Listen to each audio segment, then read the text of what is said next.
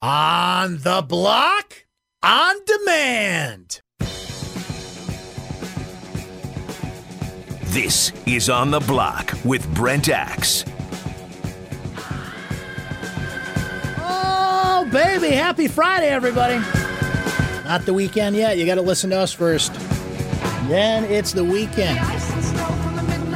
Glad to have you here. If you're just hopping on board, welcome. Oh, Been along for the ride so far. We appreciate that. Uh, Syracuse Athletic Director John Wildhack hung right here in studio with us for a good part of the first hour of the show. If you missed that, well, too bad, slackers. The heck's wrong with you? That's why you got to be here for all two hours of the program. Oh, I guess we'll put it up on the website for you and send it out on our iTunes feed too. If you subscribe, ESPN Syracuse, iTunes, and Google Play, you can listen to it like when you want to. Jeez, so demanding.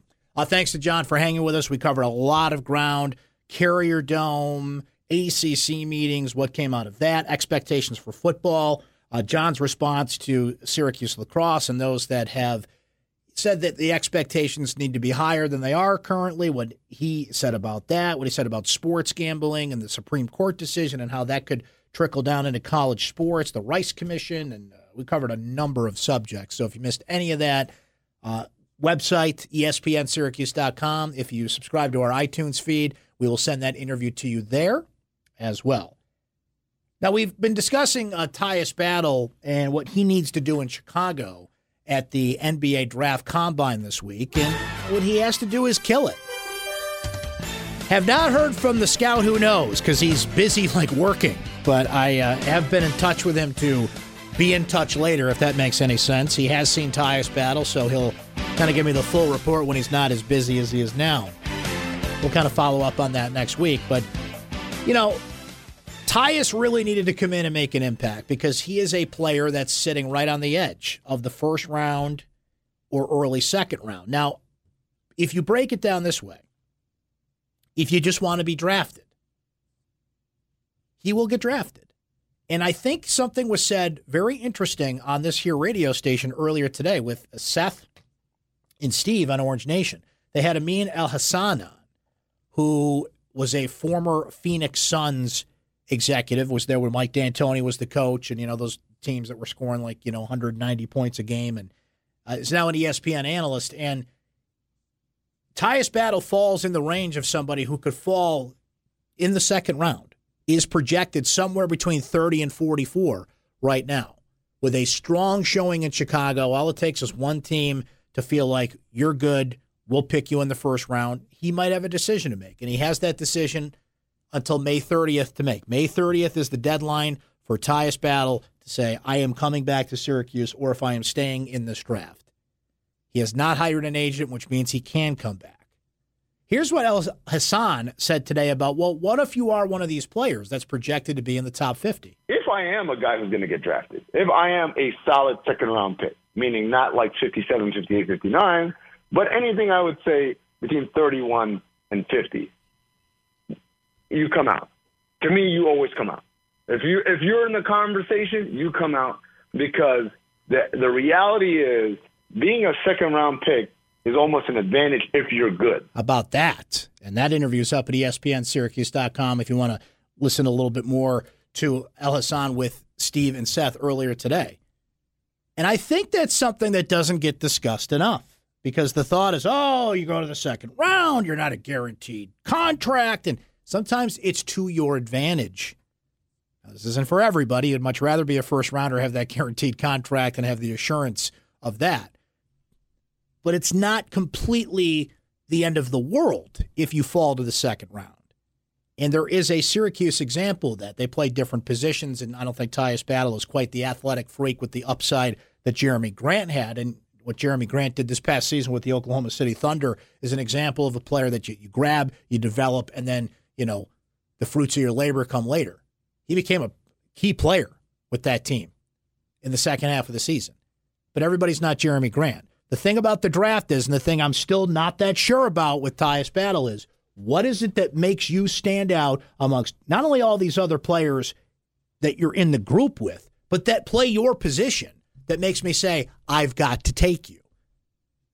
I've got to use one of my 60, well, the NBA has to use one of their 60 picks on you. And remember, individual teams have two, three if they're lucky, or four if they, you know, fall in a year where they made a bunch of trades. What's so special about you that I've got to use one of my draft picks? I think there's been some Syracuse players in recent years that fit that description. Malachi Richardson was one of the better shooters in his group. Tyler Lydon, prototype stretch four that you take, you develop, and you hope turns into that player.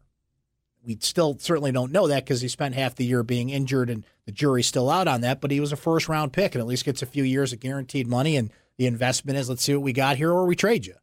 Tyler Ennis has already played for four different NBA teams, but guess what? He's in the NBA. He's still in the league. First round pick, Phoenix, Milwaukee, Houston, now with the Lakers. Still in the league. Depending on what your definition of success is, and people always call it, oh, these guys have busted out. And mean, busted out. They're NBA players. Are they all stars? Are they, you know, for those that want to say that Syracuse players in the NBA, you know, the list of all stars, in recent years hasn't been fruitful, you make a point. But their objective is just to be professional basketball players, just to be in the league. And again, you some people bring up the G League like it's it's some sort of demotion. You're a professional basketball player. The Darius Bazley thing is going to be fascinating to watch because he's taking an unconventional path to get there. He's going to skip a lot of the upside potential nonsense that you see in college and just going to say, I'm here. I'm ready to compete with you now. Let's see how this goes. So, what Tyus has to, the message he has to send in Chicago is I'm special for this reason. Is it because he's six seven? Is it because he's got 4% body fat? Is it because his shot is better than the group that I'm in and I'm here to show you that? Will the workouts he will have, and you know, we'll see how many he gets before May 30th when the deadline comes, show that, okay, you're a little better than I thought you were here. You need to work on this, but if you're sitting there at the end of the first round, we'll take you. Now, Donna Ditota did something very smart on this today. And it's, you know, something that we all think of and never follow up on, and I'm glad that she did. And that is, well, what happened to the players last year that were in the exact same position that Tyus Battle was? Donna went and did the research on this. So Tyus is not these players. It's a different scenario. You got to take them by an individual case, but it gives you a sense of how did the guys that were at the combine last year who were testing the waters fare? Because that's a very specific category to be in, but it's the category Tyus Battle is in. You're good enough to get invited to Chicago. You are thought highly enough by those NBA decision makers that we need to see more of you in the ultimate job interview for the NBA draft prospects, you know, in a big setting, they, they all get individual workouts too that sometimes are more important. But if he didn't even get invited to Chicago, just pack it up and come back now because you're not going to get drafted. He did. Okay. Well, who are the players that were in his position that were air quotes testing the waters and how they did? So I'm just going to run through it real quick here. And Donna's got more details on this on Syracuse.com. You should definitely read her piece. So you had Rawle Alkins, Arizona, six-five guard, tested the waters last spring, invited to the combine. He was expected to be drafted, and by May 22nd of last year, eight days after the combine, he announced he would return for another season. So he comes back. This season, he increased his scoring average a little bit, shot the ball worse overall, and from the three point line. He was invited to the combine again, and this time he's staying in the draft He's a projected second round pick. Hamidou Diallo, once a, a Syracuse target, tested the waters last spring after enrolling at Kentucky for the second semester. Invited to the combine. And as Donna notes here, impressed those in attendance with feats of athleticism and was projected as a possible late first round pick. He's a six-five guard, announced he would return to Kentucky and play his freshman year on May 25th back at the combine this year, where he's expected to be a second round pick after averaging 10 points on 43% shooting during one year at Kentucky. So he's, you know, upside athletic, fits the NBA model this way kind of player. So maybe that process worked for him. Frank Jackson, six-three guard, tested the waters last spring after a strong showing during the opening days of the combine, he says he'd stay in the draft. He made that announcement on May 12th while the combine was still going on last year. Jackson, who started 16 of Duke's 36 games that season, put up good shooting numbers, projected as a second round pick, went in the second round. He had foot problems, surgeries, and uh, injuries plagued his rookie year, so he's kind of an incomplete. Justin Jackson, six-seven forward from Toronto, tested the waters after his freshman year at Maryland. Not projected as a top draft pick after appearing at the combine, he returns to the Terrapins. 11 games into the season, tore a labrum out rest of the year. Back at the combine now, where he's projected at this point to be a second round pick and still air quotes testing the waters, right? So, what we've heard already in a couple test cases is you can get hurt. You can get hurt in your first season in the NBA, or you can get hurt in college. Much better to be hurt in the NBA when they've already made an investment in you and you have their resources and, oh, you're getting paid to be a hurt basketball player, right? Moritz Wagner, Michigan big man, tested the waters, went to the combine last spring, projected then to be potentially chosen late in the first round, which is kind of where Tyus is at optimistically. Late first round, more like early second round. He's teetering that line. He decides to return for his junior year. So Wagner was Michigan's leading scorer, his leading rebounder, and the best three point shooter. He improved his pro stock during Michigan's Final Four run, as Donna notes, with his energy and ability to space the floor. He's back at the combine, and he's projected to be right where he was projected last year. So he came back and helped his reputation. He strengthened what kind of player he was. He upped his numbers. His projection's exactly the same. Late first round pick. Thomas Welsh, UCLA big man, former McDonald's All American, tested the waters after his junior year and participated in the combine. He goes back to UCLA. He was not projected to be drafted last year. He improved his rebounding numbers, became a 40% shooter from the three point line in his senior year. He's not at the combine. Omer Yurtseven, seven footer from Turkey, went to the combine last year, ultimately decided to go back to NC State.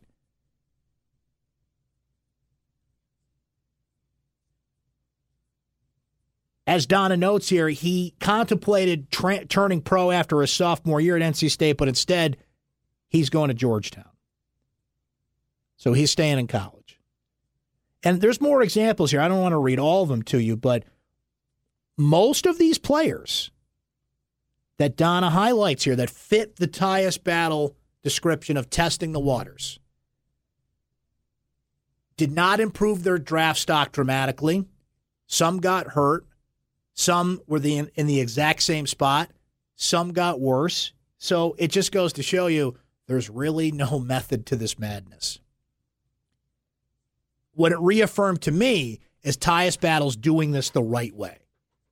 If you're going to do this, leave yourself the option to come back.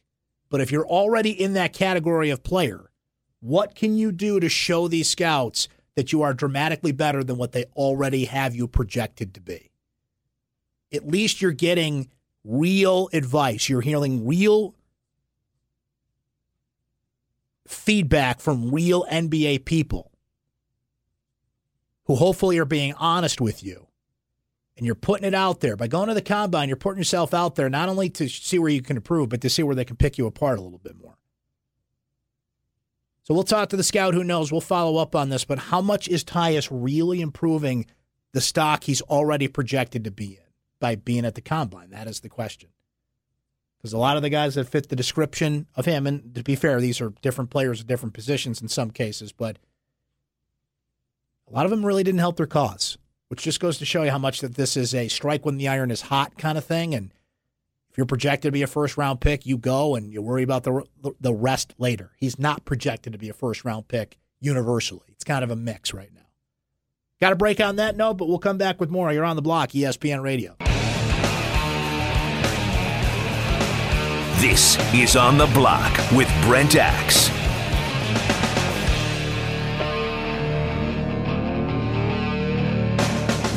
Welcome back. Thanks again to John Wildhack. Syracuse athletic director spent a lot of time with us, not only today, had a half hour with the AD in studio, always a good thing, but uh, spent a lot of time with us during uh, the respective uh, Syracuse football, basketball, lacrosse seasons through uh, the entire uh, athletic year, if you will. Starting to wind down, uh, and we appreciate that. John's very accessible, and always appreciate his time and his addressing the issues that are out there, and we have a lot to discuss. Carrier Dome, ACC meetings, sports gambling, the Rice Commission, some of the other things that we brought up, and then you start to kind of look down the road, looking at football, and you know that's to kind of go off what John said. They want that 13th game, right? That's what they're looking for, and it'll be here before you know it. We're about to settle into summertime, and as I've always said, uh, summer's just uh, killing time till football season, so it'll be here before you know it. Thanks again to John. If you missed any part of that interview, we'll put it up at ESPN Syracuse com. Right now, hit me with that fancy open. Let's hot take this thing. We've got a hot one for you. Oh, you're hot. Why, thank you. So are you. And I'm not afraid to cry. So hot. So hot it Man, it's hot. How hot is it? It's so hot, I poured McDonald's coffee in my lap to cool off. it's time for hot takes on the block. Now, here's an example of when you hear something, it's not as bad as when you read something, right? Because, you know, in this day and age where people see a headline, they aggregate it, they put it out there, you just kind of see a passing quote or headline or reference. You don't read the story, you don't get it in context. Maybe it looks worse than it sounds. So I want to start with the actual sound of this quote. This is Michael Porter Jr. at the NBA Draft Combine. Uh, I understand that there is some some risk with team, teams how I'm feeling, but I, I believe I'm the best player in the draft. Yes. Okay, so he answers a question. He feels he's the best player in the draft. Remember these combines, much like the football combine and, and the process. These are interviews. Everything is said is scrutinized. It'll be out. It'll be put out there. All the NBA media is there. So when you see that across your Twitter timeline or you see a headline, Michael Porter Jr. says he's the best player in the draft, you make presumptions, right? Well, that kid's a jerk. That kid's arrogant. That kid's this. That kid's that, right? But at the same time, we want our athletes to be honest with us. We want them to tell us what's on their mind and not just give us the the athlete speak, if you will, the coach speak, if you will. So yeah, I thought that was a pretty honest answer there. Uh, I understand that there is some, some risk with team, teams don't know how I'm feeling, but I, I believe I'm the best player in the draft, yes. So the question is if you are particularly an NBA team, in this case, or whatever draft it is, that has a top 10 pick, and he could fall in that top 10. And at one time, Michael Porter Jr. was being projected as the best player in the NBA draft, and he went through the whole thing of the injury and went to you know you know his story.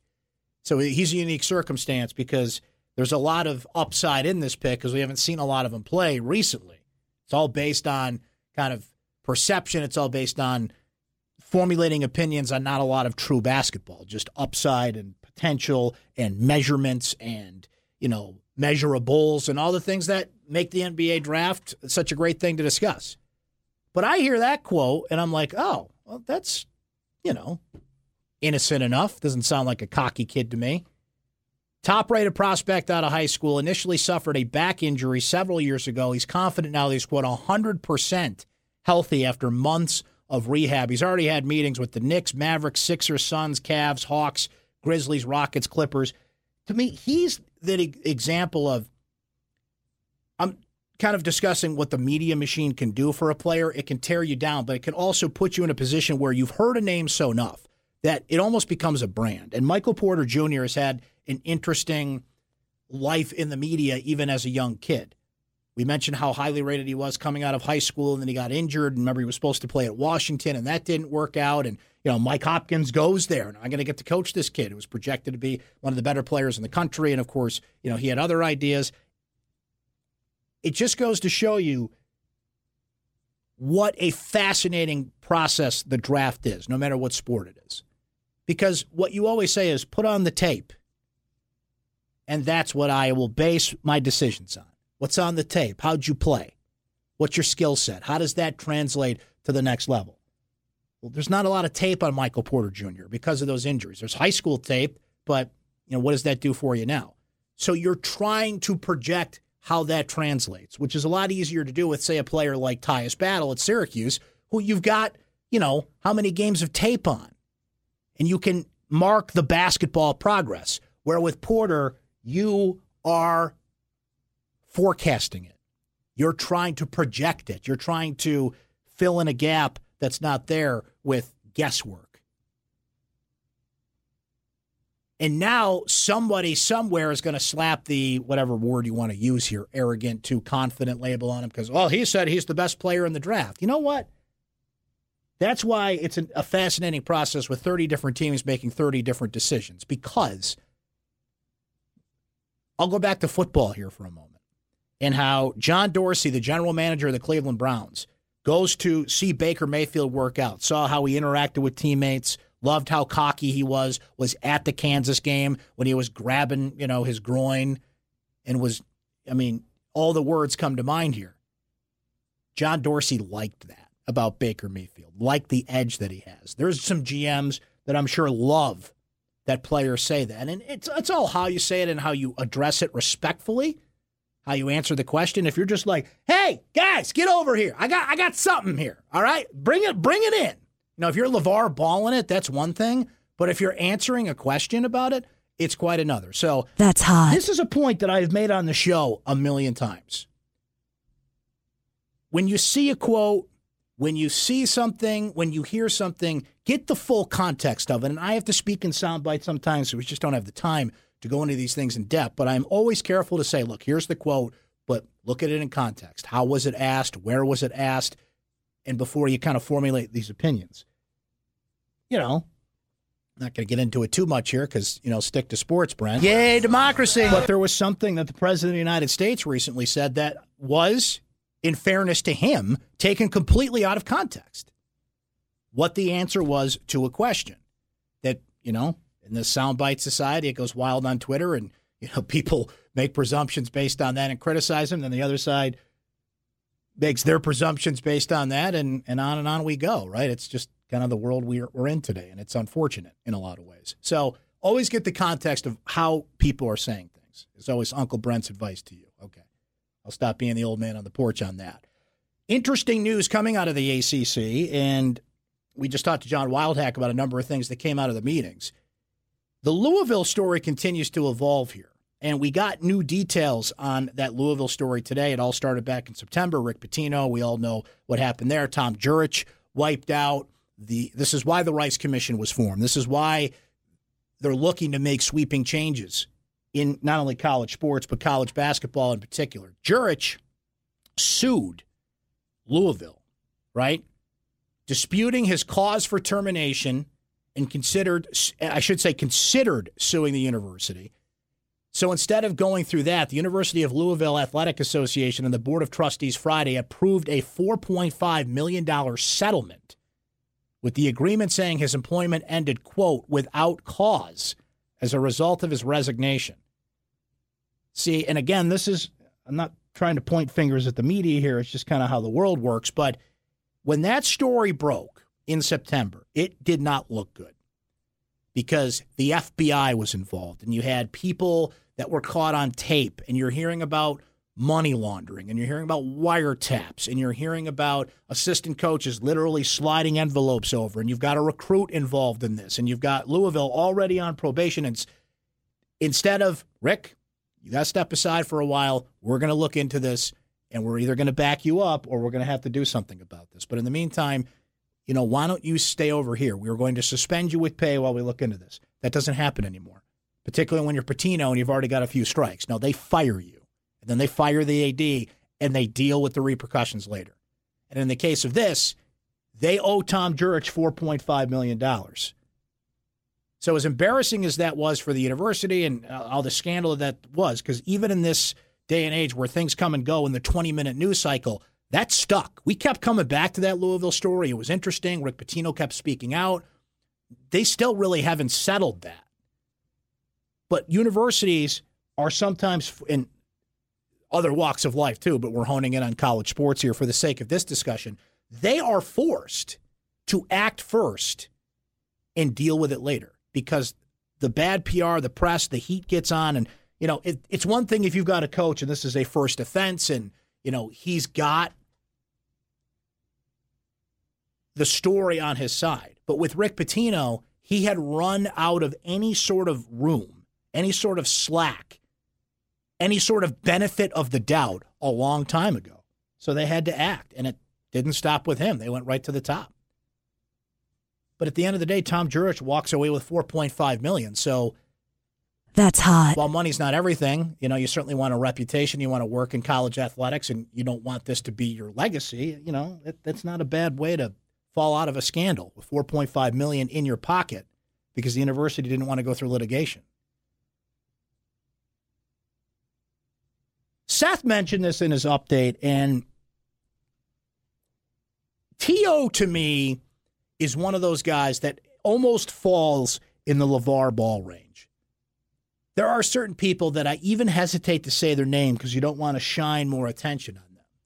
Now, that being said, I wonder if T.O., who when I worked for the Bills, I dealt with T.O., I saw what kind of a presence he was around a team, and T.O. is sort of, how can I put this? It's He's like a black hole, like just everything gets sucked towards him, and it's not always good right? All the attention and everything, and he kind of thrives on it, and he just kind of says what's on his mind. And, you know,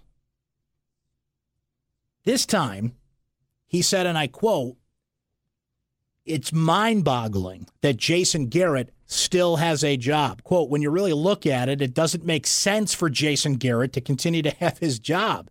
The Cowboys are not really expanding or progressing, even as a team, under his tenure there.